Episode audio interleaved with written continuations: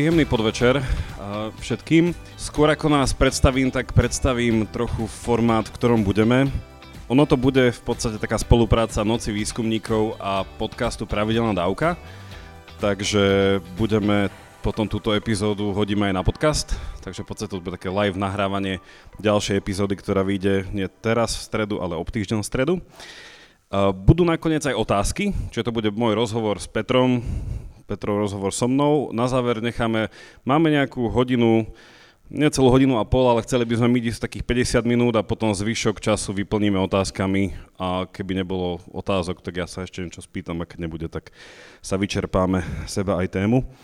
Uh, takže toľko máme času. Na otázky bude mikrofón, aby sme ich potom mohli počuť zretelne tí ľudia, čo ex post si to vypočujú, takže na otázky bude mikrofón. Tak, eh, tak poďme na to. Tak ja v prvom rade ďakujem noci výskumníkom, že sa môžeme vracať. Ja už som tu raz bol s kolegom Andrejom Zemanom, asi neviem, 3-4 roky dozadu. Uh, tuto kolega Peter, ktorého vy vidíte a potom ho uvidíme, keď skončí prezentácia. Tak uh, Peter, ty si bol minulý rok, že? Nemýlim sa. No, buď minulý alebo pred dvomi, teraz už neviem. Takže ďakujeme, že sa tu môžeme vracať. A teda Peter Jedlička eh, je výskumník, hypokampolog, eh, neurovedec, neurofilozof, ktorý nás zdraví z nemeckého Gísenu. Eh, Peter, ahoj a vďaka, že si tu. Ahoj, musím popraviť, zrovna som vo Frankfurte. Prepač. My sme ob, obidvaja dneska boli na konferenciách, ja som teda pracovne v Bratislave a ty vo Frankfurte. A... Tu ešte beží konferencia, ja práve e, kvôli nášmu mítingu zmeškám večeru, ale nevadí. To si nevyčítaj, ja kvôli ceste domov zmeškám večeru, takže máme to fér. A ja som Jakub Betinský, ja teda podcastujem e, v pravidelnej dávke a v Kvante Idei. Peter je teraz ako host na podcaste Pravidelná dávka, ale poznáte ho aj ako spolu diskutujúceho na podcaste Quantum Idei. Eh, pravidelná dávka, tam sa venujeme takže skôr humanitne, filozofia, náboženstvo, veda, dejiny. Quantum eh, Idei je veda a filozofia, že máme takýto tvorivý dialog. A ja som ešte okrem toho učím aj tuto na Komenského na Lekárskej fakulte medicínsku uh, etiku. A teda Peter je tu za vedu a filozofiu, ja tu budem za filozofiu. Ja som teda študovaný filozof. O čom chceme dneska hovoriť? Um, my sme si dali taký názov uh, Vedomie hľadajme skôr u rastlín ako v umelej inteligencii. Uh, Peter ma potom správne poupravil, že nakoniec by tam mal byť otáznik ešte, alebo u rastlín ako v umelej inteligencii. Ale našim cieľom je pozrieť sa na to, či je umelá inteligencia vedomá, pripomenúť si nejaké základné argumenty a my budeme chcieť byť aj dostatočne trúfali na to, že budeme tvrdiť, že nie je vedomá a nebude vedomá. Či sa jej máme stále báť, to nie je v rámci tej otázky, ale teda, že nie je vedomá a nie je inteligentná rovnakým spôsobom ako my.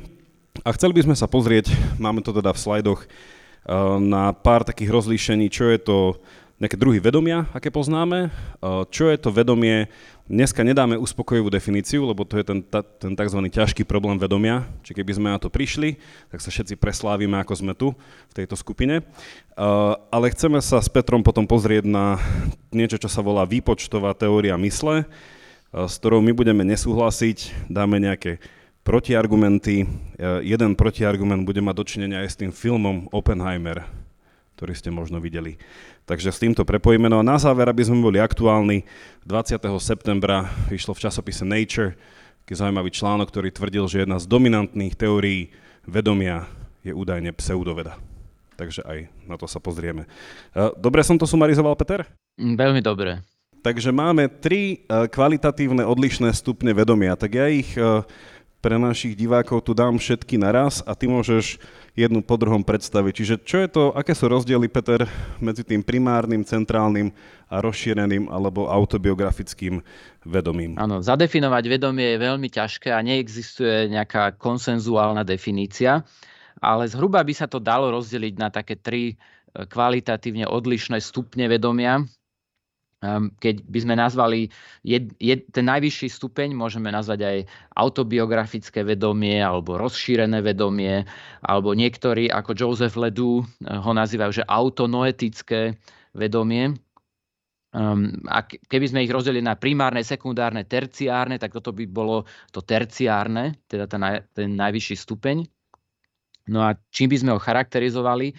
Tým, že už je tam vytvorené nejaké ja, koncept nejakého ja.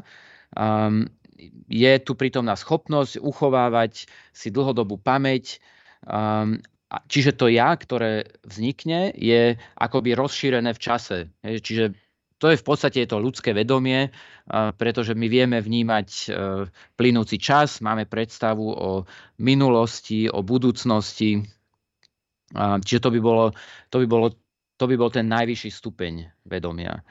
No a keby sme išli nižšie, tak vedomie, ktoré by sme mohli nazvať sekundárne vedomie, alebo niektorí, ako napríklad uh, Damasio ho nazýva uh, core consciousness, čiže mohli by sme ho nazvať aj centrálne vedomie, tak uh, pri ňom by sme povedali, že tam už je tiež nejaké ja, ale to ja uh, je iba prechodné. Čiže je iba tu a teraz, čiže nie je také rozšírené v čase ako to terciárne vedomie. A tiež to ja e, nie je nejak vyjadriteľné jazykom, čiže nie je verbalizovateľné. Um, to už nahovára, že vlastne asi to, to terciárne vedomie rozšírené, že asi nemajú zvieratá, keďže nemajú, nemajú reč, tak ako my máme e, ľudskú reč. Um, a to centrálne vedomie e, však zvieratá pravdepodobne majú, a to pravdepodobne asi skôr tie vyššie, vyššie zvieratá, ako sú napríklad primáty. No a potom, ak by sme išli ešte o stupeň nižšie, primárne vedomie, také to prvotné, primitívne vedomie je obmedzené tiež na súčasnosť a nie je tam ešte úplne ten, ten koncept toho ja. Čiže samozrejme, nie je tam tiež ani reč, čiže nie, nie je tam nejaké verbalizovateľné ja, ale nie, to ja tam ani nie je ani len v tom prítomnom okamihu, čiže ide o nejaké vedomé vnímanie, nejakú vedomú percepciu, e, nejakú sentience. Um, no čiže takto by sa to dalo podľa niektorých autorov, ktorí sú aj uvedení na tom slajde, e, dalo by sa to takto, takto rozdeliť. A túto, toto rozdelenie som našiel aj v jednom výbornom článku, uh, už takom staršom, ale myslím, že stále je aktuálny, od uh, Ivana Hulína a Andrea Krála. Andrej je profesorom neurovedy v Hanoveri a, a No, myslím, že sa to aj dá dohľadať a dá sa to pozrieť, čiže on to tam rozoberá tiež tieto stupne vedomia. Mhm. Ďakujem, Peter. My máme k tomu aj taký sumarizačný slajd, teraz ho prepínam, že to autobiografické vedomie je pravdepodobne fenomén špecifický pre človeka, to centrálne majú pravdepodobne primáty a to primárne vedomie majú nižšie zvieratá. My sme tu v tomto konkrétne nezahrnuli tie rastliny, ale v niečom sme sa o týchto troch stupňoch toho vedomia už rozprávali v našom, ja som sa už s Petrom rozprával v 2019 to bolo na pravidelnej dávke a tam sme to nadpojili, ak niektorí poznáte to takéto aristotelovské delenie duše, že nejaká tá vegetatívna, potom tá lokomotívna, pohyblivá, senzuálna a potom tá racionálna, že v niečom to mapuje, že nie je to to isté, ale že dá sa to na to tak analogicky namapovať. Ale Peter, moja otázka na teba teraz je, že my sme v niečom nedali definíciu vedomia, lebo ešte nie sme tí Nobelovi laureáti, a v niečom sme šli na to skôr, že, že čo je to vedomie, tak pozrime sa na to, že čo by údajne alebo čo je to, čo vnímame ako vedomie, že čo to robí, nie? cez tie prejavy, že takto nejako s tým vieme pracovať, že nejaké ja a nejako s ním viem interagovať, ale máme tu aj taký slajd, že definícia vedomia, tak ja ju prečítam a ty ju skús okomentovať, že, že či s ňou súhlasíš, alebo prečo sme ju tu vlastne dali. A je to od uh, uh, Lemana, ktorý hovorí, vedomie je mozgom generovaný fyziologický stav subjektívneho prežívania procesov vo vonkajšom prostredí alebo vo vnútri tela. Čiže vedomie je mozgom generovaný fyziologický stav nášho subjektívneho prežívania procesov, či už vo vonkajšom prostredí alebo vo vnútornom, teda vo vnútri nášho tela. Čo ty na túto definíciu, Peter? Áno, tak e, vidno, že tá definícia je od neurovedca, Heiko Luhmann tuto nedaleko e, z Mainzu.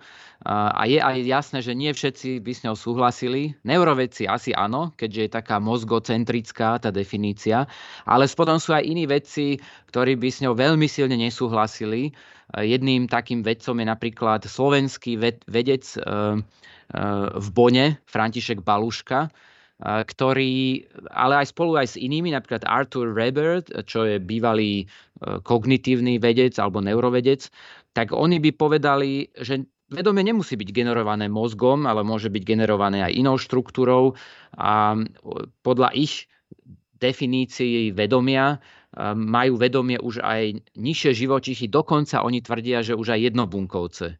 Tak poďme posnúť túto definíciu na niečo, čo sa nazýva tá výpočtová teória mysle, alebo ak by sme to zahrnuli takým statementom, že vedomie nie je nič viac ako počítač, tak máme tu takýto metrixový obrázok a tam je ešte aj priamo citát od Minského, že mozog je iba počítač vyrobený z mesa a tam vlastne tá analógia ide v tom, že psychika a vedomie je teda tá známa analogia, že je to pro, program, software, no a potom uh, tie uh, neurálne siete a teda samotný ten mozog z mesa, to je ten hardware.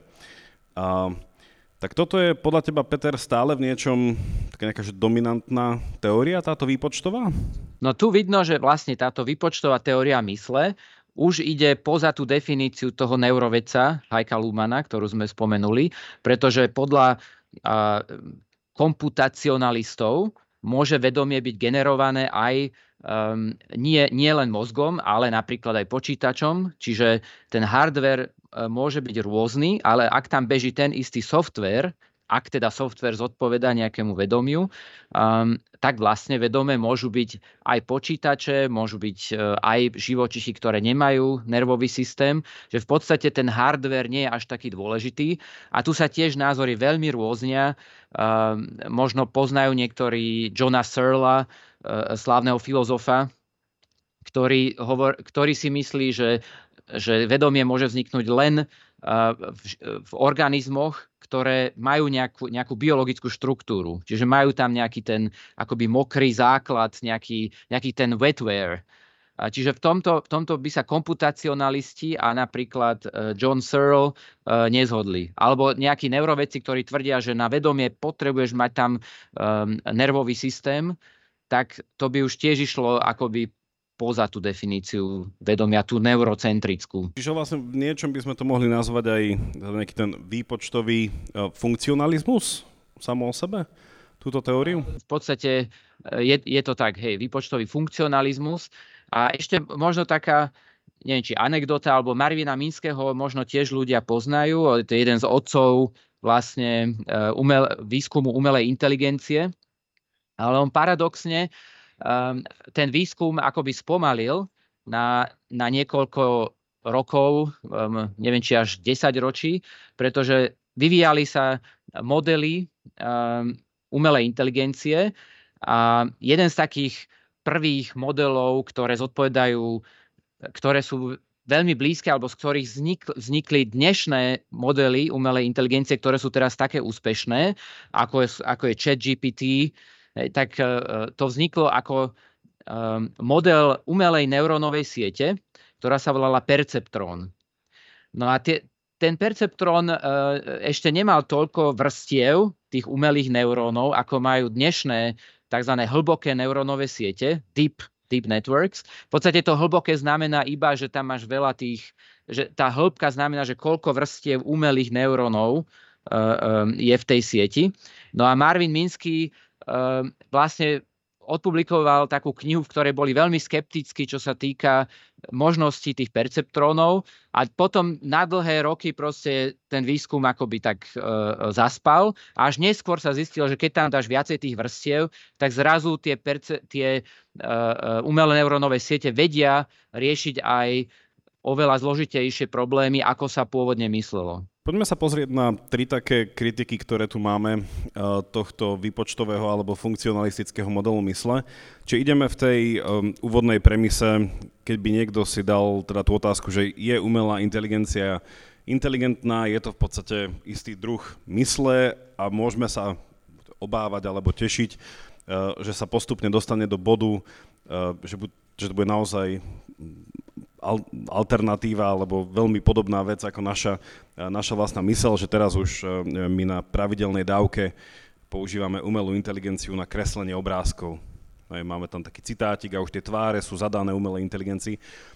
to je jedna vec, že ako kreslí, ale že, že naozaj ten, ten stupeň toho rozprávania a tvorby textu, že o tom sa asi bavíme. Tak poďme sa pozrieť na tie tri kritiky, Peter, a potom v podstate aj môžeme dať v závere priestor, ak by niekto chcel na tie kritiky aj nejako reagovať v otázkach záverečných. Tak ja môžem vysvetliť tú prvú, tak sme na tom slajde, kde máme toho Serla, uh, Gedela a kvantový mozog, tak ja si zoberiem tú prvú a ty môžeš potom tak stručne tie ďalšie dve, lebo by sme z tohto vedeli spraviť samostatné prednášky. Je niekto, kto pozná ten Searlov argument tej čínskej izby? Alebo aspoň ste to počuli uh, trochu?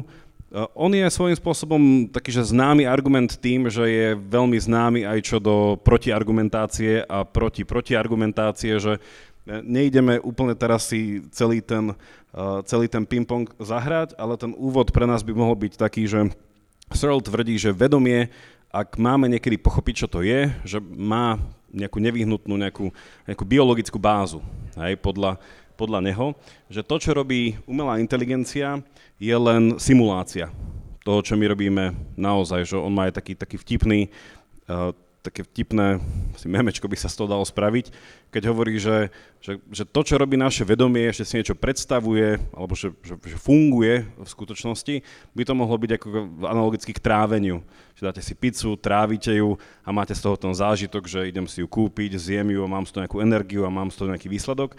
On hovorí, že čo v analógii robí umelá inteligencia je, že to je ako keby ste si zapli televízor, v ňom si dali nejakú simuláciu trávenia, že máte YouTube video a vám ukazuje cez nejakú sondu, že ako funguje trávenie. Na vrch toho televízora položíte krabičku z pizzov a čakáte, či to ten televízor strávi. Aj, že to je podľa neho, že čo robí v podstate umelá inteligencia, len my si myslíme, že aha, to v tom televízore je trávenie a keď tomu dám tú pizzu, že už len stačí tá pizza. Hej.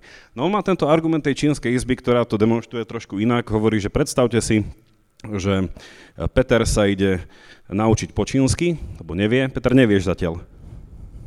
Dobre, dobre, tak ešte chvíľku, ale budeš.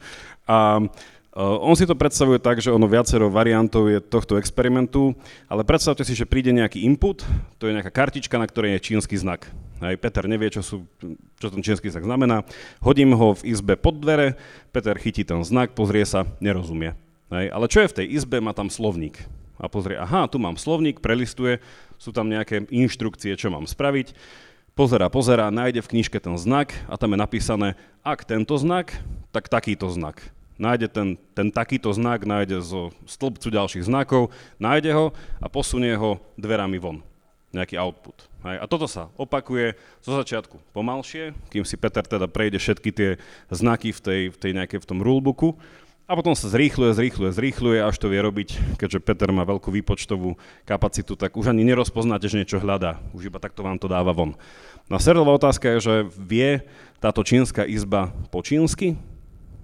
Lebo keď ste vonku, tak ona s vami v úvodzovkách dokonale komunikuje v čínštine. Hej, ale vie ona po čínsky? A skrátka toho argumentu je, že to, čo vie umelá e, inteligencia, je v podstate to syntaktické spájanie že ona má nejakú gramatiku, ona má podstate nejakú štruktúru, ale nemá tú semantiku, že nemá tú obsahovosť tých pojmov. Preto tá metafora s tou pizzou, že ona, že umelá inteligencia nevie povedať, že to bola dobrá pizza. Teda on vám povie, že to bola dobrá pizza a kam chodte na pizzu, ale tie recenzie musia dať ľudia. A, takže toto je čínska izba, má to protiargumenty. Uh, Peter, my sme sa o tomto Gedelovi teraz bavili v kvante ideí, čiže keby vás toto zaujalo, tak máme k tomu celú epizódu. Ale mohol by si ísť teda do toho uh, Penrose Lukasovho argumentu a v krátkosti aj ten kvantový mozog ťa poprosím. Áno, ešte e, môžem aj poukázať na spojenie medzi to, tým argumentom čínskej izby Johna Searla a tými Gödelovskými argumentami, lebo trochu to súvisí. Um, Inak e, ten argument čínskej izby v podstate by sa dal aplikovať aj na chat GPT. Hej, že niektorí hovoria, že vlastne chat GPT iba manipuluje so symbolmi, ale nemá naozajstné porozumenie, naozajstné semantické porozumenie e, tým, tým symbolom, čiže vie, vie v podstate predpovedať sekvencie tých e, symbolov alebo tých písmen a to vytvára v podstate plynulý ľudský jazyk, prekvapivo, prekvapivo porozumiteľ, zrozumiteľný pre nás, ktorí to čítame, ale kritici ChatGPT by povedali, že v podstate je to niečo ako tá čínska izba, že ChatGPT v podstate len slepo nasleduje nejaké algoritmy, teda nejakú tú knižku s tými, s tými pravidlami, že ako má posúvať, ako má vyplúvať na nejaký input, nejaký output a že nemá na, to naozajstné porozumenie. A samozrejme na to sa tiež názory rôznia. No a existujú gedelovské argumenty, ktoré napríklad použil aj Roger Penrose alebo aj John Lucas. John Lucas bol prvý, um, jeden filozof z Oxfordu, ktorý v podstate hovoria niečo podobné ako John Searle, aj keď John Searle s tým ich argumentom nesúhlasil, ale uh, ide o niečo také, že Kurt Gödel, to bol uh, taký matematik z Viedne, ktorému sa podarilo ukázať hranice matematiky. Alebo, inými slovami, on ukázal rozdiel medzi pravdivosťou v matematike a dokázateľnosťou v matematike. A pod dokázateľnosťou alebo dôkazmi v matematike v podstate rozumieme výpočty, pretože to sú v podstate nejaké pravidla odvodzovania, čiže to, čo v matematike sú dôkazy, tak v informatike sú v podstate výpočty a niečo podobné potom ukázal aj Turing v počítačovej vede.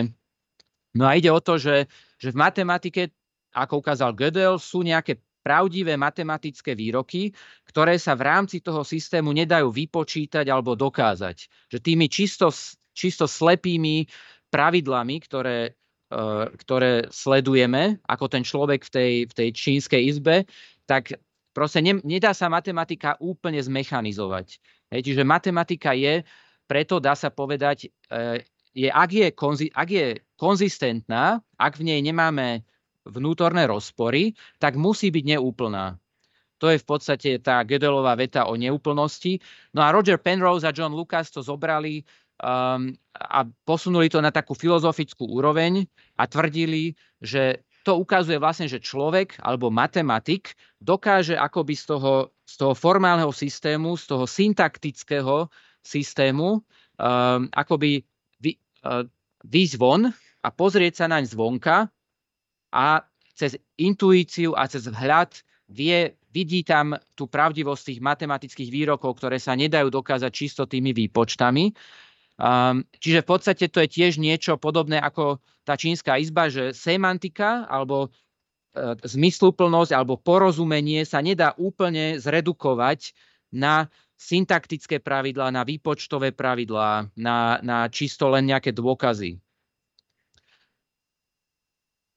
No a kvantový mozog, to už je v podstate len, v podstate Roger Penrose e, urobil ďalší krok a povedal, no dobre, tak potom ale nemôžeme vysvetliť vedomie ľudské, pretože ľudské vedomie, napríklad vedomie matematika alebo fyzika, vlastne Penrose bol mate, matematický fyzik, ktorý spolupracoval aj s Hawkingom, tak on hovorí, že no dobre, ale ja potom potrebujem v mozgu mať niečo, čo nie je čisto vypočítateľné. A preto navrhol, že kvantové javy, o ktorých vieme v kvantovej fyzike, že sú tam niektoré nevypočítateľné e, fenomény. E, pre tých, čo poznajú z kvantovej fyziky, e, kolaps vlnovej funkcie je nevypočítateľný. To je tá časť tej kvantovej fyziky, ktorá, ktorá robila problémy aj Einsteinovi a pre ktorú mnohí, mnohí fyzici nemali radi tú kvantovú fyziku, pretože sú tam veci, ktoré sa nedajú vypočítať. Dajú sa vypočítať len pravdepodobnosti, ale nedá sa úplne presne vypočítať výsledok nejakého merania. No a Penrose to zobral a povedal, tak to, také niečo robí náš mozog. Um, No ale musím k tomu aj doplniť, že tieto, mne sa to zdá veľmi zaujímavé aj z neurobiologického hľadiska, ale ide o š, veľmi špekulatívnu časť neurovedy ešte stále, pretože neexistujú priame dôkazy, že kvantové výpočty naozaj prebiehajú v našom mozgu. Existujú protiargumenty a existujú nejaké um, empirické uh, dôkazy alebo pozorovania, že kvantové javy hrajú úlohu v biológii, ale priamo v mozgu sa to ešte nepodarilo ukázať a ide o, o takú š- veľmi špekulatívnu oblasť neurovedy. Ja som tu teraz dal obrázok um, Melanie Mitchell. Prečo sme túto knižku ukázali? Áno, tak Melanie Mitchell súvisí s tým, čo sme hovorili uh, vo viacerých ohľadoch.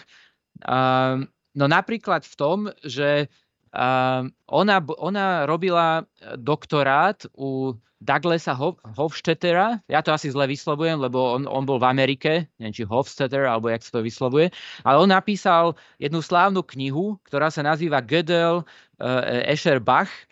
A, čiže tu máme aj súvis s tým Gödelom a, a s tým, že ona vlastne chcela aj vo svojom výskume, ona je odborníčka na umelú inteligenciu, tak ona chcela s tým Douglasom, uh, Hofstetterom, chceli vytvoriť počítačové modely, ktoré by dokázali uh, implementovať analógiu alebo dokázali by pochopiť, pochopiť problémy, ktoré sú založené na metaforách, na analógii, lebo to sú veľmi ťažké problémy pre počítače. Um, no a ona napísala aj túto výbornú knihu, ktorú veľmi odporúčam. Trošku je už akoby už um, um, outdated, lebo E, bola, myslím, že publikovaná 2019, takže ešte pred chat GPT. Takže chat GPT tam nie je v tej knihe, um, ale je to inak výborná kniha, odporúčam, je tam vysvetlené, vysvetlené základy umelých neurónových sietí uh, uh, veľmi, um, veľmi populárne, veľmi zrozumiteľne, ale aj veľmi presne. Um, vysvetlila tam, že čo sú to konvolučné neurálne siete a tak ďalej. A ona má veľmi taký triezvy pohľad na umelú inteligenciu, pretože teraz, keď sa človek pozrie do médií, tak väčšinou vidí bombastické titulky, hej, že chat GPT uh, zložil skúšky, ja neviem, z medicíny, uh, prekonal najlepších študentov v tom a v tom. No a to treba vž- brať akoby, z, ako sa povie, z, so štipkou soli, teda z, uh, treba to brať s rezervou, pretože častokrát sú tie, tie mediálne články veľmi nafúknuté a častokrát sa zamlčí, že tie, umelé, tie systémy umelej inteligencie sú častokrát veľmi dobré, ale vo veľmi špecifickej, úzko definovanej oblasti. A majú aj veľa, veľa problémov, ku ktorým sa dostaneme. No a tie sú v tejto knihe popísané. A ke, ak si skombinujete túto jej knihu s nejakými č- jej článkami, pretože ona teraz bola v médiách veľmi často, pretože všetci sa aj pýtali na ChatGPT, tak aj o tom má e, napísala svoje, svoj pohľad. Tak podľa mňa človek získa veľmi dobrý taký prehľad, taký triezvy pohľad na, na to, čo sa deje. Aj keď samozrejme ani ona nevie, kam to celé povedie, pretože samozrejme nevieme, že keď pridáme ďalšie vrstvy umelých neurónov do ChatGPT, ak ho nakrmíme ešte ďalšími e, miliónmi e, terabajtov dát, že čo sa stane. Um, no ale je, je, je to veľmi, veľmi dobrá kniha. Skôr ako sa dostaneme k tým dvom, takým môžeme povedať, najpopulárnejším teóriám vedomia, a z ktorej teda, ako som povedal, že jedna bola teraz tak kritizovaná, kritizovanejšia. Uh, tak dám ešte taký zoznam, že niektorých takých základných obmedzení, ktoré má umelá inteligencia v porovnaní s ľudskou kogníciou. Ja by som, Peter, to asi že nečítal všetko, že nasvietím to tu a môžeme to spraviť tak, že ja by som okomentoval, neviem, nejaký jeden a ty ak si vyberieš, že čo ti príde, že také nejaké že najzaujímavejšie obmedzenie, nech na tým nestrácame úplne čas, ale akože, a keby si chcel, tak môžeme aj všetky, ale um, mne napadlo, aj keď sme teraz so študentami Eh, lebo my sme si tak, sa tak odvážili, že minulý akademický rok, že budeme medikov testovať tým, že ich dám, im dáme písať esej, ale sme nevedeli, že príde chat GPT, tak z tej esej veľa nebolo. Ale potom sme sa aspoň pozerali na to, že čo to vlastne znamená tá skratka, že čo je to tá generatívnosť, a sme sa, sme sa zamýšľali nad tým, že ako by sa tá skratka musela zmeniť, aby to bolo viacej ako my, teda že je to GPT, že e, generatívny, predtrénovaný transformer, a tak padol taký návrh, že namiesto generatívny musel, že prokreatívny. Vlastne tá gen- generatívnosť informácií, že nie je úplne to, čo vieme robiť aj my, že my vieme vlastne že e, kreovať až prokreovať v tomto zmysle. Čiže keď je tu tá vlastnosť kreativita a predstavivosť, Systémy umelej inteligencie dokážu generovať obsah na základe vzorcov a údajov, na ktorých bolo tradované, chýba im schopnosť premýšľať uh, nad rámec uh, ich trénovaných uh, údajov. A empatia, emócie postráda, že dá, opäť, že je to natrénovateľné, alebo ja som ma niekde zachytil, to možno vy budete vedieť viac, že v podstate pri tej neviem, či druhej alebo tretej generácii chatu GPT, že tam bol nejaký špeciálny, čo to bol, že tréning nejaký, že proti extrémizmu alebo niečo, že si to prešlo nejakou, takže v Indii bol trénovaný na to, aby sa teda naučil reagovať na niečo akože negatívnou emóciou hneď ako takým nejakým predsudkom. Peter, teba čo z tohto sú podľa teba stále také pretrvávajúce najväčšie obmedzenia alebo výzvy pre AI. Paradoxne som si pomohol, keď som generoval uh, tento slide, tak nechal som to vygenerovať ChatGPT, nech mi napíše, aké má slabosti. uh, ale ve- veľa týchto bodov bolo spomenutých aj v knihe tej Melanie Mitchell, uh, Artificial Intelligence. Um, no jedna z takých hlavných slabín um, týchto systémov umelej inteligencie je zraniteľnosť voči maličkým zmenám vo vstupe že stačí niekedy zmeniť pár pixelov na nejakom obrázku a, o, a tie, tie neurálne siete, ktoré dovtedy super klasifikovali obrázky do, ja neviem, na psov a mačky alebo psi t- t- tancujúci na lade a tak ďalej a zo pár pixelov sa zmení a zrazu, zrazu je ten systém úplne vedľa, čo znamená, že E, tam vznikajú chyby, ktoré ne, nerobia ľudia. Hej, že to znamená, že, že to porozumenie tomu psovi uh, v tom obrázku, v tých pixeloch, že tá, ten systém má iné to porozumenie, ako máme my ľudia. Pretože uh, nám nie, keď, keď ukážeme niekomu dve fotky a v tej fotke je nejaký maličký, ča, maličká časť trošku zmenená, tak uh, my tam stále spoznáme toho psa. Hej, čiže, a toto, toto funguje pri vizuálnom spracovaní, ale aj pri spracovaní textov, čiže, čiže tie systémy sú um, fragilné alebo zraniteľné a o tomto tiež prebieha výskum, ako, ako spraviť to, aby boli viacej robustné, pretože sa to dá zneužiť. Hej, že keď je nejaký, nejaký hacker, by chcel ten systém zmiasť, tak e, dokázal by napríklad pustiť do prehrávania do, do, do hlasu Alexi alebo Siri eh, by vpustil nejaké maličké zmeny a zrazu by ten systém dostal od hackera príkaz, že má niečo urobiť, nejaké dáta ukradnúť a tak ďalej. Čiže, čiže tu vidíme, že je, je nejaký rozdiel s ľudským, s, s ľudským porozumením. Prepačte, Peter, do toho skočím, lebo na druhej strane aj sa tak ukazuje, že umelá inteligencia vie robiť veľmi dobré memečka to, to, týmto, neviem, či ste videli, keď jej dali, že losos, ktorý ide proti prúdu, pláva proti, trú, proti prúdu. Videli ste to? A boli v také vakvo obalený losos, ktorý šiel proti prúdu. A moje posledné obľúbené bolo, uh, no v angličtine to bolo to, teda výjav z, uh, z Nového zákona, keď Ježiš na protest prevracia stoly v chráme, tak bolo, že Jesus flip, flipping over tables ale bolo, že Ježiš, ktorý padá ponad stôl. Ja, že him flip, being, akože flipping over.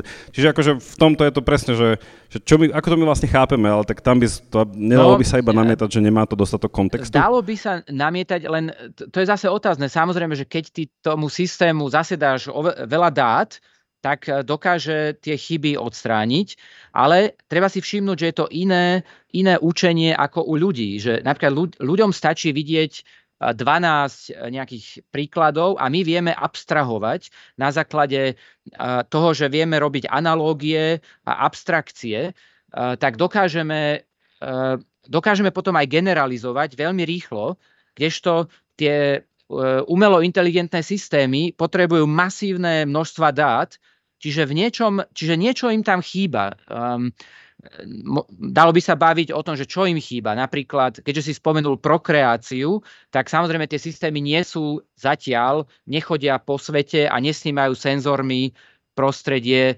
um, nemajú vôbec šancu vyvinúť nejaký zmysel toho, že chcú prežiť. Hej? Čiže ani nemajú dôvod sa kopírovať alebo prokreovať. Čiže už len to, že my sme výsledkom miliónov rokov evolúcie, tak e, máme túto, tento inštinkt, že chceme prežiť a zjavne nás to doviedlo k, ku kognitívnym schopnostiam, ako je um, abstrahovanie a uh, chápanie analógií a to nám pomáha um, generalizovať. Hej. Čiže my vieme z, ne, z niečoho, čo sa naučíme, vieme to preniesť na, do inej domény. A to je tam tiež, je to tam na slajde niekde ako učenie a prenos uh, do inej, do inej oblasti. Um, Tiež to som vlastne spomenul, že, že AI potrebuje big data, hrozne veľa dát a, a častokrát vytvára tzv. spurious uh, um, um, correlations alebo nepravé korelácie alebo nepravé asociácie, uh, že my napríklad nevieme, že prečo dobre klasifikuje. A niekedy sa ukáže, že tie siete klasifikujú proste z náhodných korelácií, ktoré, ktoré tam vznikajú. Že na, napríklad tam Melanie Mitchell spomínala nejakého študenta a už si presne nespomeniem, um, aký to bol obrázok, ale bo, boli tam nejaké dva obrázky, alebo ve, veľa obrázkov, ktorými trénovali tú sieť a tá sieť mala veľmi dobrý výkon, ale oni si nakoniec všimli, že tá sieť to preto dobre klasifikuje, lebo náhodne tam bola korelácia, a teraz už si presne nepamätám, ale ja neviem, mačka pozerajúca z okna a tá sieť reagovala, nie, ne, nepochopila to, že je tam mačka, ten koncept mačky vôbec nemala tá sieť, ale bola tam nejaká korelácia s tým oknom a e, čiže sú to nejaké, čiže tá sieť sa učila inak, ako sa učíme my a inak chápala uh, tie, tie obrazy, ktoré, ktoré dostávala. Ja viem, že sme o tom už hovorili na inom podcaste, ale niečo sa až tam ponúka tá aristotelovská teória poznávania, keď náš intelekt abstrahuje z tých konkrétností, ktoré vidí, že tá umelá inteligencia by chcela mať tú mačkovosť, ktorú potom bude prenášať v svojich konceptoch ďalej. Ale Peter, máme tak ešte 15 minút a otvoríme to otázkam. Uh, poďme dať tie dve teórie s tým, že by som ťa poprosil ich predstaviť a potom, ja teda najprv dám taký teaser na ten uh, screenshot toho článku. Uh, consciousness theory slammed as pseudoscience, sparkling a brawl.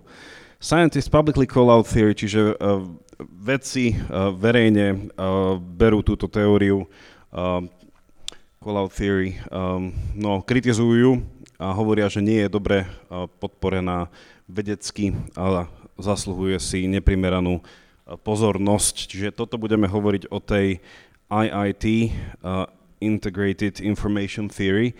Takže vrátim to späť na uh, ten, uh, ktorý ti dám slide.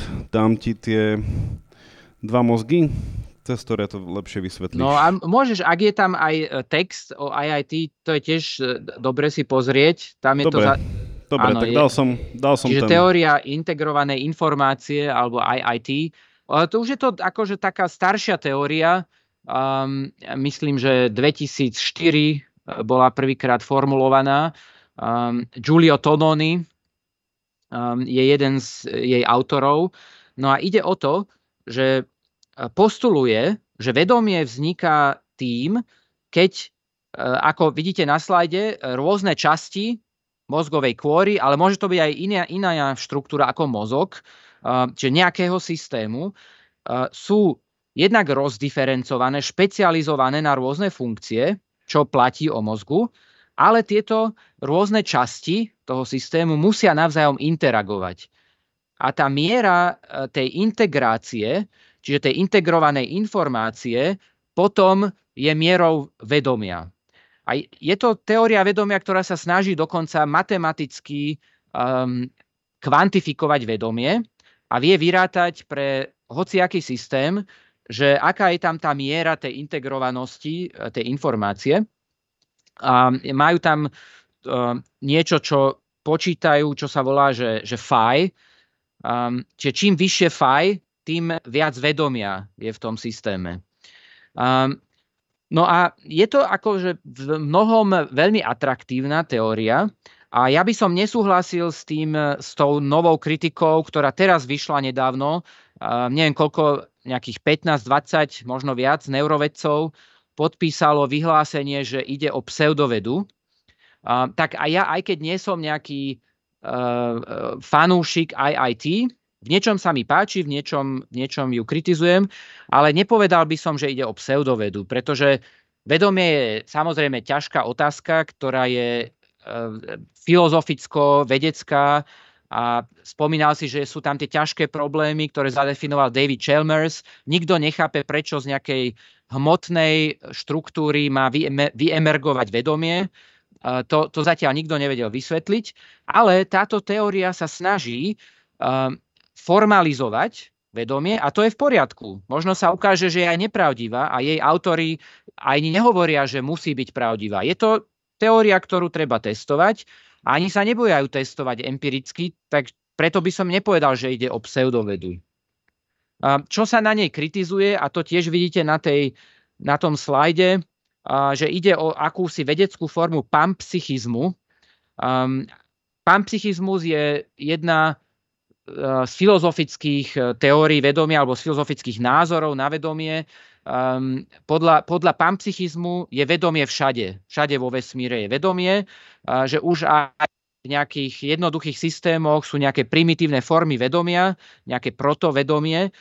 No a to by znamenalo, že, že podľa tejto IIT um, nejaké maličké čísla phi by mali už aj napríklad neživé systémy, napríklad termostat, ktorý reaguje na zmenu teploty v izbe, tak e, by mal nenulové, nenulové phi. Aj keď je, už sú rôzne, tie, rôzne verzie tej teórie, myslím, že teraz je verzia 4, tak neviem, či podľa tej najnovšej verzie, koľko phi by mal termostat, ale kritici tejto teórie, a teraz nemyslím tých kritikov, čo teraz povedali, že ide o pseudovedu, ale e, kritici ako Scott Aronson, čo je odborník na kvantové počítače, tak on napríklad kritizuje, že podľa tejto teórie systémy, ktoré majú veľmi veľa súčastí, napríklad internet, ktoré navzájom interagujú, tak by mali vyššie faj ako napríklad e, náš mozog. Čo sa zdá neplauzibilné, um, ale Tonony mu to myslím, že až tak nevadí. Tonony povie, že no dobre, keď však prečo nie? Možno, že taký systém má viac vedomia možno, že sme blízko singularity a možno, že sieť ožíva hej, vedomím. Čiže e, sú tam mnohé, mnohé kontroverzie, ale samé o sebe sa, mne sa páči, že sa nebáli ísť do toho, že formalizovať vedomie a že sa to dá testovať.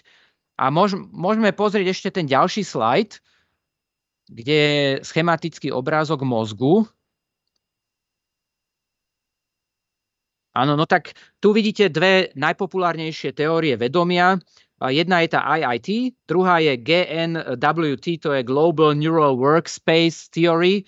Nemusíme detálne vysvetľovať, ide o niečo ako globálny neuronálny priestor, niečo ako javisko eh, v divadle a obsahy vedomia sa tam premávajú ako na javisku.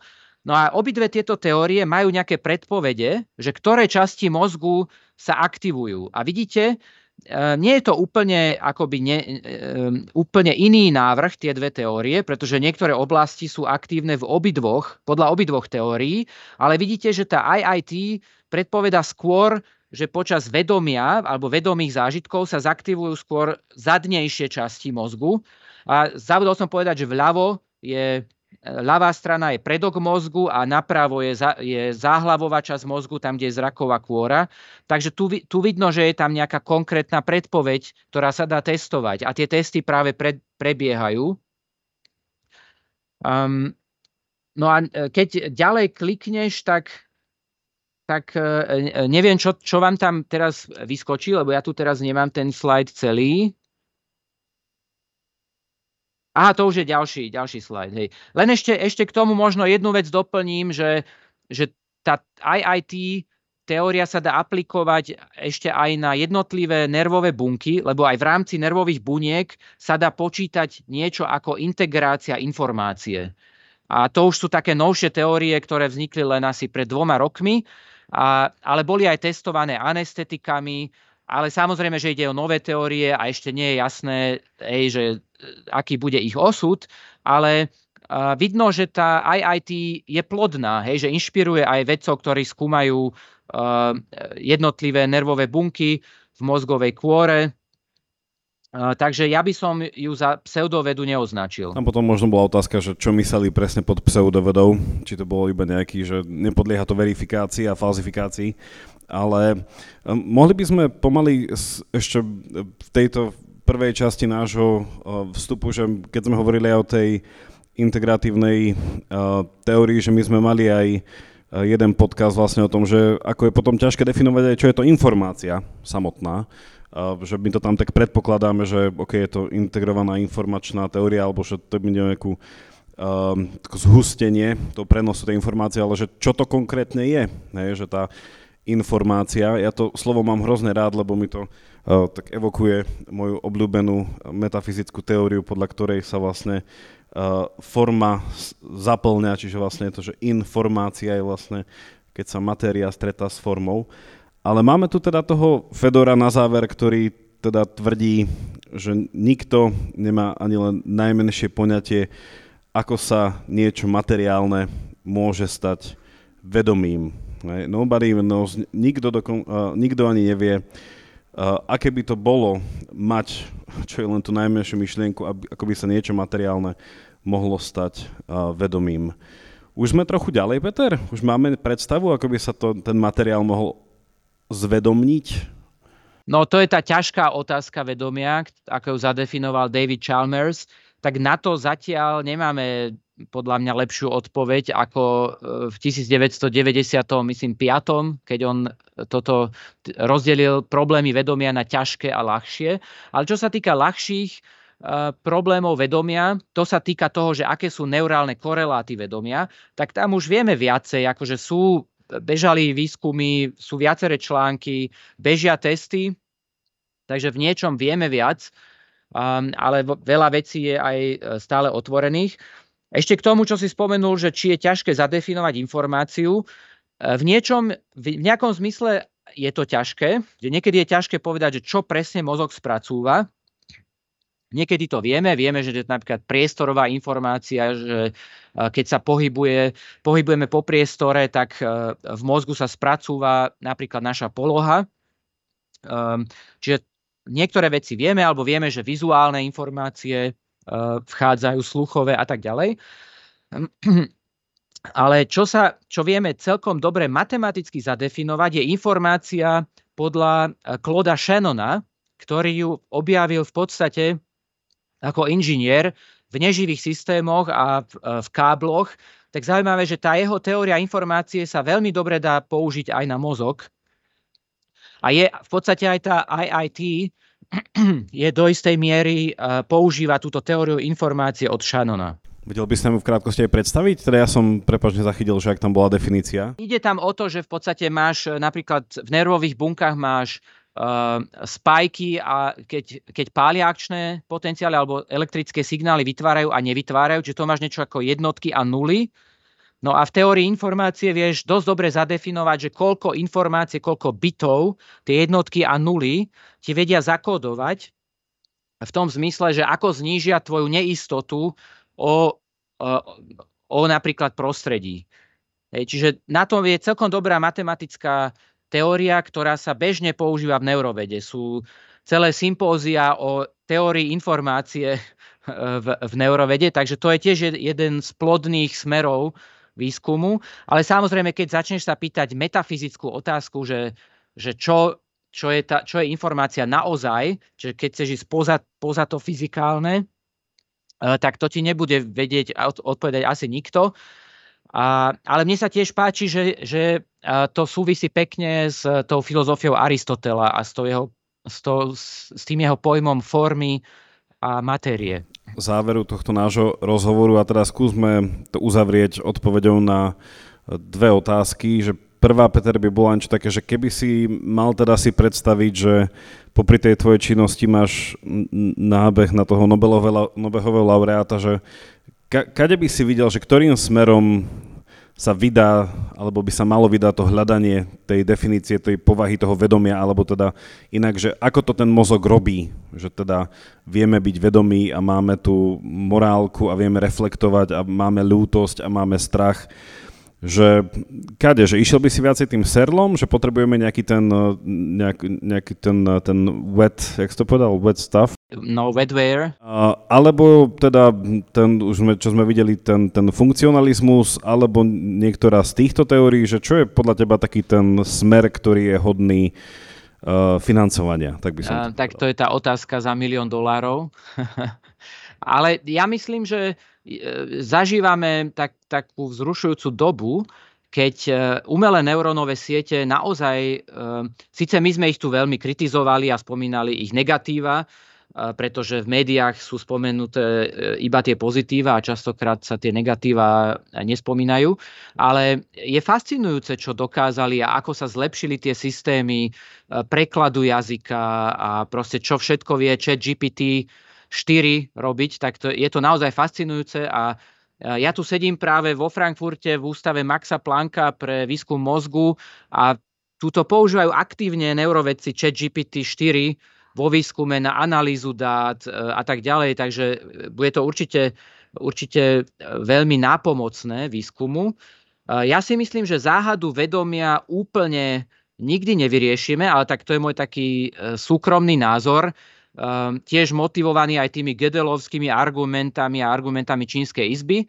Ale zase nehovorím, že nemáme to skúmať a nemáme, nemáme sa snažiť mať modely vedomia. E, prečo nie? A skúsme aj tú, tú IIT um, teóriu. Um, možno je príliš zjednodušená, možno ju treba zlepšiť. Um, čiže ja to vidím ako veľmi vzrušujúci interdisciplinárny problém, to vedomie. A aj keď možno sa nedopracujeme k metafyzickému Eh, rozlúšteniu, že čo je vedomie. Možno to ani nie je možné, keďže vedomie používame na to, aby sme vedomie skúmali. To je zase ten samosťažný uh, gedelovský aspekt. Napriek tomu sa popri tom veľa naučíme a budeme lepšie rozumieť aj tomu, napríklad, že čo je to porozumenie.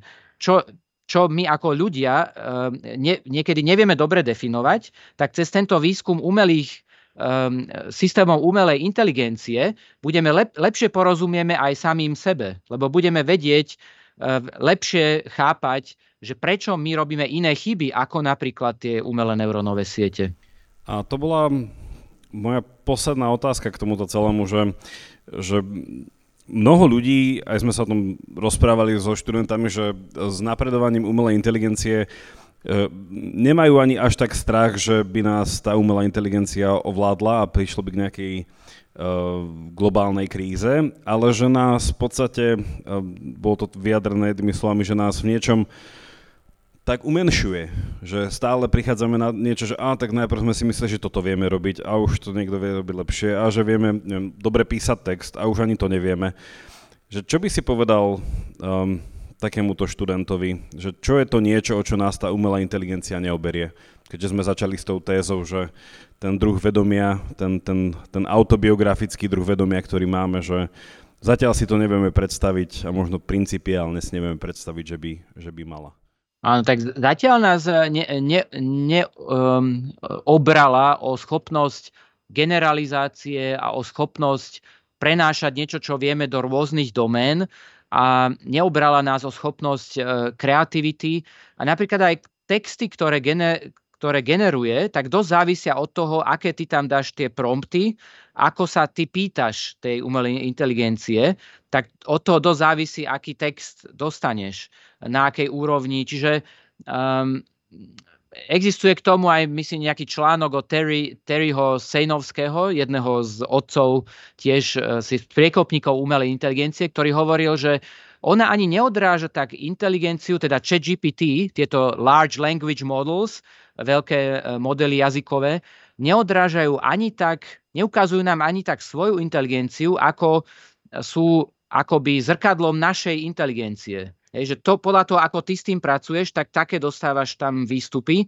Takže aj v tom je niečo, podľa mňa niečo, čo by mohlo byť e, menej deprimujúce pre študentov, že napriek tomu, že to vie generovať eseje, tak od toho študenta závisí, aké dobré budú tie eseje.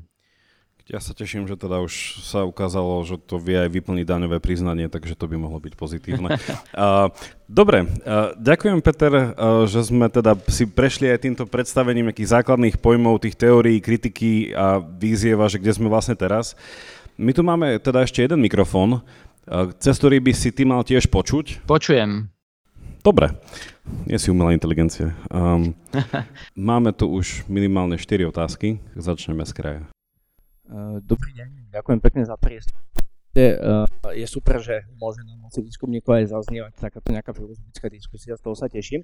Ja by som rád nadviazal na tento cita toho pána Fodora, ktorý hovorí, že vlastne nebudeme mať nikdy ani len predstavu o tom, ako by to mohlo prepájanie toho materiálna a tej mysle alebo vedomia. Chcem sa opýtať, že či poznáte holandského filozofa Bernarda Kastrupa. Najprv začnem tým, či, či ho poznáte podľa toho. Dobre, uh, tak veľmi krátke také predstavenie, že on napísal v 2019 takú dizertačnú prácu v oblasti filozofie, uh, ktorá sa volá, že Analytical Idealism, The Consciousness Only Ontology. Odporúčam si to možno pozrieť, prečítať, môže to byť námed na nejakú pravidelnú dávku ďalšiu. A on tam vlastne uh, predstavuje nejaký uh, iný vzťah mysle a vedomia a v podstate on vychádza z takého by som povedal, že také epistemologické úvahy, čo je nám najbližšie. Vychádza z toho, že najbližšie nám vlastne poznanie vlastného vedomia, že to je to, čo vieme zakú, naozaj že zakúsiť, vieme vlastné obsahy mysle a aj to, čo vnímame ako vonkajší svet, sú nejaké percepcie, ktoré ale zakúšame v vlastnom vedomí. A vychádzajúc z toho, že nevieme, že tento Chalmersov ťažký problém vedomia si kladie otázku, že či je to dobre definovaný problém, že možno, e, možno ten vzťah iný a možno nemáme hľadať vzťah, že mysle a hmoty a že ako tá mysel vyplýva z hmoty.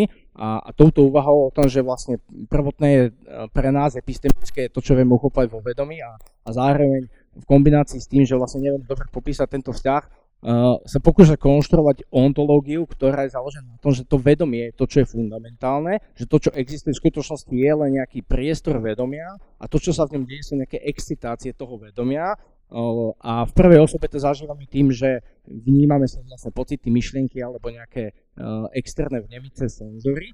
A, a potom si kladie otázku, že dobré, ale čo je to potom tá hmota a dochádza k tomu v nejakej sade argumentačných krokov, ktoré nemám priestor vysvetľovať, že vlastne hmota sú nejaké ako keby myšlienky zvonka. Uh, pozorované cez nejakú bránu uh, percepcie alebo bránu nejakých vnemov. Čiže on vlastne tvrdí, že, že vesmír ako celok, ako jeden celok je vedomý a v ňom sa vytvárajú také nejaké, že uh, disociované celky vedomia, čo sú v podstate živé bytosti, vrátane ľudí. A to, čo oni vnímajú ako vonkajšiu hmotu, aj, že to, čo popíše vlastne fyzika, povedzme, tak, tak to sú ako keby nejaké myšlienky alebo mentálne procesy vedomia vesmíru, ktoré naražajú na bránu nášho vedomia. A, a my tomu atribujeme nejaký štátu, že to je akože hmota a, a tým pádom, že takto on vystihuje ten vzťah, že to ďalej veľmi rozvádzať, ale v zásade hovorí to, že to vedomie je to fundamentálne a to, čo nazývame hmotou, je nejaké sekundárne a všetky tieto, že kvantové teórie polia a neviem, tie najfundamentálnejšie vysvetlenia sú len abstrakcie a modely, ktoré používame na to, aby sme vystihli nejaké regularity, s ktorými sa ako keby potýkame. Ale že tým pádom odpada ťažký problém vedomia, vlastne to, čo existuje, je len, je len vedomie, len vieme z, buď zažívať zvnútra, alebo zvonka. Tak by ma zaujímalo, že taká prvá reakcia, chápem, že nepoznáte tento model a nemá to tu uh, šancu vysvetliť, ale že, že takýmto smerom, ako keby idealisticky natiahnutým, uh, že ako by ste reagovali na takúto teóriu, či sa možno s podobnou stretli, alebo tak, uh, ďakujem pekne.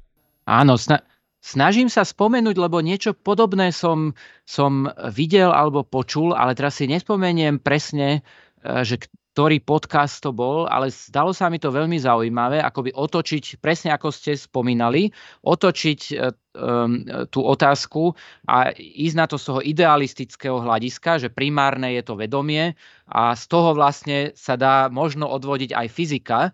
Um, som to počúval a sa mi to zdalo veľmi zaujímavé, že tam ide aj o to, o to že napríklad vo fyzike častokrát my vieme len, my popisujeme čo sa dá merať. A to, čo je za tým, to, čo sa deti spýtajú, že no dobre, ale čo je tá energia, alebo e, čo je, e, čo je vlastne hmota, tak z toho, ak sa začne z toho empirického, z, ma, z, z materiálneho hľadiska, tak, tak sa k týmto otázkam človek akoby vôbec nedostane. Um, akože na môj vkus je to také trošku moc ezoterické, aj keď e, trochu mi to je aj sympatické. Um, sú aj napríklad vo v kvantovej fyzike sú podobné prístupy, kde sa popisuje vedomie ako to primárne, ktoré je zodpovedné za ten tzv. problém merania v kvantovej fyzike, že keď um, možno poznáte ten problém s tou Schrödingerovou mačkou, že až keď pozoruje nejaký vedomý pozorovateľ, až vtedy sa, sa rozhodne, či tá mačka žije alebo je mŕtva že tam akoby vedomie vstupuje priamo do fyziky uh, ako ten fenomén, ktorý ovplyvňuje uh, fyzikálne meranie. Uh, a ono je to veľmi príťažlivé, ale zase na druhej strane, keď si človek tak uvedomí, um, pokiaľ vychádza z toho ľudského vedomia, tak uh, vlastne ľudia sú behom celej evolúcie tu len veľmi krátky čas. Čiže, čiže muselo byť už aj pred existenciou, pred vznikom ľudí v evolúcii, potom niečo, nie, niečo ako vedomý pozorovateľ, ktorý robil ten kolaps tej, tej vlnovej funkcie už pred našou existenciou. Um, čiže potom to asi vedie k nejakým veľmi idealistickým koncepciám e, vesmíru, e, kde neviem, že aké vedomie by to potom bolo, či by to bol Boh, alebo proste vesmír ako celý, celý vesmír ako niečo vedomé. Um, no ja som v tomto taký skôr spomínal Jakub toho Aristotela, tak ja rád začínam skôr akoby od toho, čo viem chytiť od tej matérie a idem skôr smerom, smerom k tým vyšším úrovňam, ako ísť rovno z tej najvyššej úrovne a ísť k matérii, ale ale neviem, možno, že sa tie dva prístupy raz stretnú. Lebo Aristoteles by nám ešte povedal, že tá prvotná matéria vôbec nemusí byť materiálna. Ale mne, tento, mne toto pripomenulo um, bol Ír, som sa Ír, uh, Bishop Barkley mal vlastne tú teóriu toho Barclay, imaterializmu. No, no že to bolo tiež niečo podobné. Akože ono to logicky vedie k tomu, súhlasím Peter, čo si povedal ty, že musí byť potom nejaký ten prvotný, nie hybateľ, ale zvedomovateľ, ktorý tam bol, však u toho Barclayho sa používa ten príklad, že ak padne strom a nie je tam nikto, kto by ho počul, tak vydal nejaký zvuk, keďže to všetko, že padol, vydal, počul, to sú už tie materiálne veci tak on tam povie, že, že áno, lebo už aj vtedy tam bola nejaká tá iná mysel, hej, teda pre neho by to bola tá, tá ultimátne tá nejaká božská mysel, čiže, čiže nepoznám toto, ale viem si predstaviť, hej, že, tento, že sa to dá tak dekonštruovať na to, že namiesto matérie a vedomia že začneme s tým, že všetko je, všetko je nejakým spôsobom... Ne, necítiš tam aj možno trošku panpsychizmu nakoniec? By to mohlo byť, Áno, je, ale... ide, ide to tým smerom a môžeme potom dať, ak to, ak to dáš e, do podcastu, e, ak to bude súčasťou, tak môžeme dať link e, k tomu filozofovi, ktorý bol spomenutý. Všetky, všetky linky budú v popise. Uh, Tomáš, ty si mal otázku? Keď sme videli tam ten citát od toho Fodora, um, tak mne tak napadlo, že ten pán sa asi nekamaráti s antickou alebo skolastickou filozofiou, že tí ľudia možno vedeli dať nejakú odpoveď, ako sa niečo nemateriálne stane vedomím, tá niečo materiálne vedomím. Ale mňa by skôr zaujímalo, um, že do akej miery vieme veriť filozofickým dôkazom. Že možno z pohľadu filozofa a z pohľadu vedca. Že a za akých podmienok vieme veriť filozofickým dôkazom. Tak Peter, ty si náš neurofilozof a filozof vedy, takže ty si na toto úplne... A tak na toto je asi kompetentnejší skôr Jakub, aj keď v jednom oznáme nášho večera e, omylom mne pridelili jeho titul. Ale omylom mne nepridelili tvoje, takže vlastne ty si bol iba taký ten pohlcovač titulov. Áno, moje meno pohltilo všetky tituly. Um, mne sa páči, keď spomíname dôkaz, tak e, samozrejme musím spomenúť zase Kurta Gödela, ktorý v podstate ukázal, čo to znamená, aké sú limity dôkazov v matematike. Čiže to som spomínal aj minule s Jakubom, že bol, je taký citát, už neviem od koho, že, že Boh existuje, pretože matematika je bezrozporná, je konzistentná, ale aj diabol existuje, lebo to nevieme dokázať. Um, čiže filozofický dôkaz bude určite, nebude to čisto len matematický dôkaz logický, aj keď môže byť súčasťou toho filozofického dôkazu, aspoň ja by som to tak videl, že logiku by som neodhadzoval niekde, uh, čiže mne vadia roz, rozpory v myslení, ale asi to neobmedzil by som dôkazy len čisto na, na logické dôkazy, na empirické dôkazy, pretože to potom by viedlo e, k pozitivizmu, ktorý má svoje slabiny a v histórii e, filozofie, aj filozofie vedy sa ukázalo, že to je slepá ulička. čiže už len ten samotný pojem dôkazu, o tom sa dá dlho filozofovať. čiže ja som skôr otvorený filozofickým dôkazom, ale ten pojem dôkaz je zaťažený niekedy významami, ktoré sú príliš um, príliš pozitivistické. Ja, aby som doplnil, a teda dobre, že ti prijade tie tituly, akože dobre sa to počúvalo. A že ten pozitivizmus teda, ak e, ste nemali maturitu z filozofie, že ono to neznamená, že sa človek cíti optimisticky ohľadne no, zajtrajších volieb, ale že pozitivizmus je z toho, že pozitujem niečo, že, že dám akoby pred seba v zmysle, že je to pozorovateľné, viem z toho spraviť nejaký objekt, viem sa k tomu priblížiť nejako e, empiricky, verifikačne. Čiže vlastne počas e, e, prvej svetovej a medzi vojnami, vlastne keď fungoval ešte viedenský krúžok, tak vlastne tam ten pozitivizmus tak prejastal do toho, čo sa potom nazvalo tam ten verifikačný princíp, že čokoľvek je zmysluplné, tak to musí byť verifikovateľné v zmysle nejakého empirického e, pozorovania a ergo nejakého dôkazu ohľadne toho. A potom vlastne tieto takže filozoficko-vedecké teórie potom končia, alebo teda sa posunú ďalej, keď sa aplikujú same na seba, že vlastne potom ten princíp nebol dostatočne verifikovateľný a pozitivistický a sa koleso obrátilo a ide sa, išlo sa potom ďalej už po druhej svetovej, takže uh, Dobre, ďakujeme za otázku. Petra sa môžete spýtať aj tú otázku napríklad k tým rastlinám, že my sme to tak dali do toho nadpisu. A, a tak prečo Peter? Alebo teda nikto iný sa o to spýtajte. Nejako, nejako inak, nejako inak. Uh, ale nespomínajte film Avatar, že stromy majú tú neurálnu koreňovú sieť.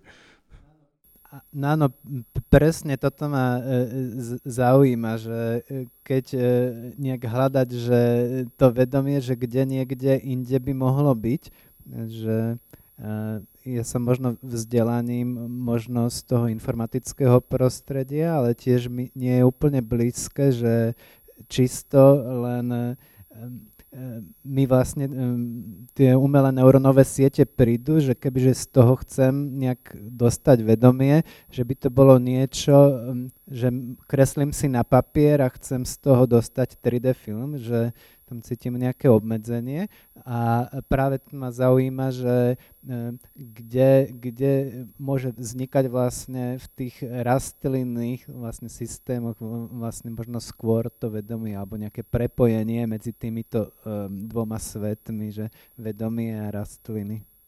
Doplňme ešte, tu mám ešte jednu k tomu otázku, doplňujúcu. Keď, sme sa, keď ste sa na začiatku vlastne vyjadrovali o tých troch, troch kvalitatívnych úrovniach vedomia, tak či vlastne u rastlín je to iba tá primárna, alebo sa to nejakým spôsobom prelína aj s tými ďalšími dvoma, s tými vyššími? Tak len taká doplňujúca.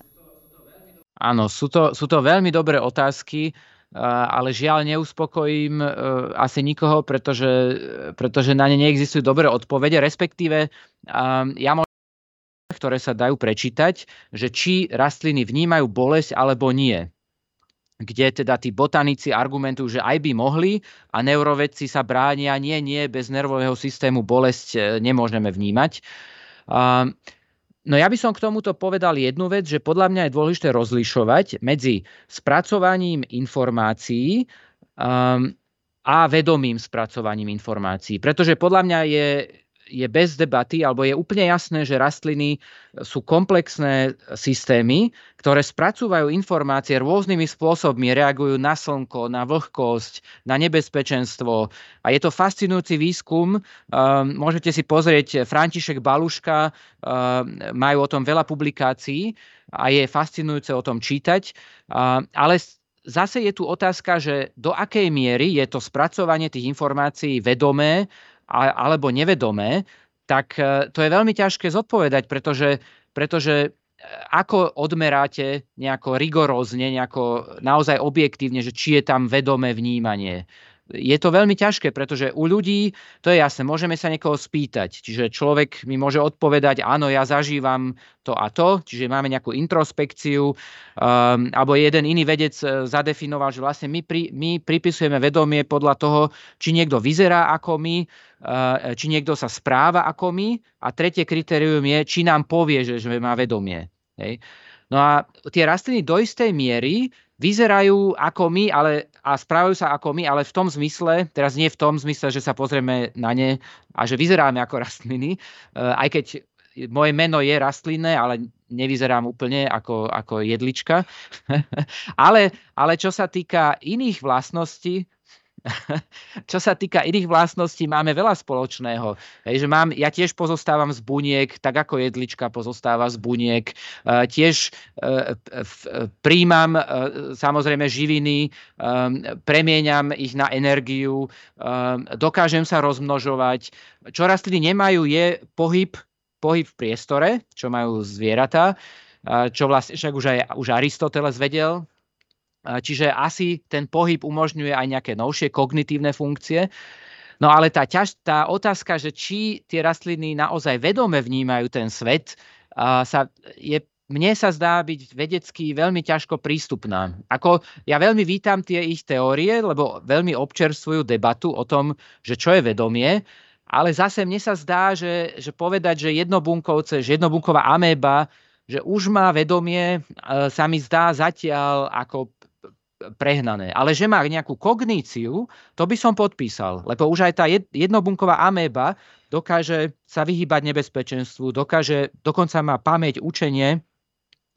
Ale či je to vedomé učenie, e, to sa mi zdá uh, skôr uh, pochybné. Že asi je to skôr všetko nevedomé alebo podvedomé. Ale nepovedal si ešte základnú podobnosť medzi tebou a jedličkou, že obi, obidvaja sa tešíte na Vianoce.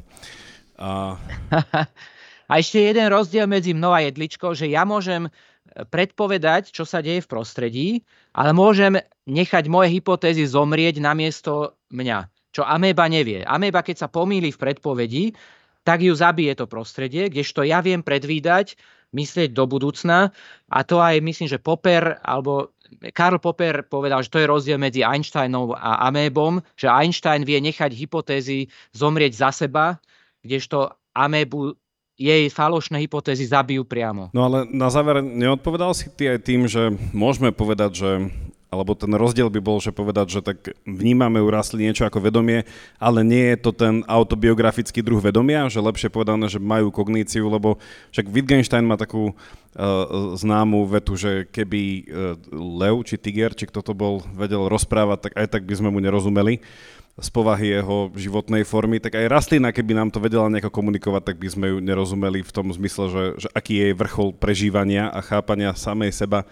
vo svete. Že nie je to iba, že ona má tak základné to, teda nepoviem vedomie, ale to niečo, čo si ty nazval výmena, spracovanie informácií, reakcie na ne, lebo, lebo tá, napríklad tá antická teória, tej úplne stačilo to, že malo niečo, oni by to nenazvali vedomie, ale nejakú dušu, nejaký oživovací princíp, že, že tam by bol iba rozdiel, že živá rastlina, zvednutá rastlina, suchá rastlina, nefunkčná rastlina. Ale ako náhle je to rastúca, nejak, nejaký vykazujúci nejaké schopnosti prežitia v svojom prostredí a nejaký rozmnožovací prvok, to už je e, pre Aristotela dosť na to, aby mala dušu aj rastlina. Áno, je to, je to zaujímavé, že možno je niečo také ako cítiť sa ako byť rastlinou, ale my, my sa do toho nevieme žiť. Ako ten slávny článok toho, uh, ako sa volal Nagel, uh, nevieme, že aké je to byť netopierom, what is it like to be a bat, tak takisto nevieme, aké je to byť rastlinou. Uh, iba ja viem, aké je to byť, uh, uh, no nie jedličkou, ale jedličkom. Ešte na, nevieš, aké to presadiť sa niekde, čo? Dobre, uh, vďaka Peter za tvoj čas a teda neviem, či ešte pokračuješ konferencii, ale vďaka, že si sa mohol pripojiť. Ďakujem aj vám, že ste prišli.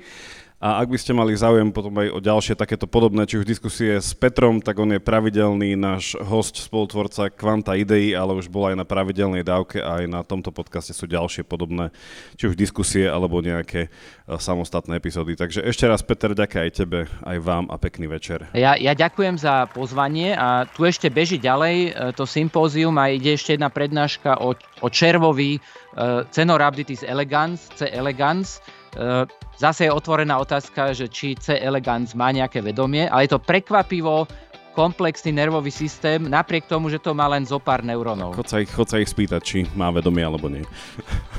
Dobre, ahoj Peter. Čaute, čaute.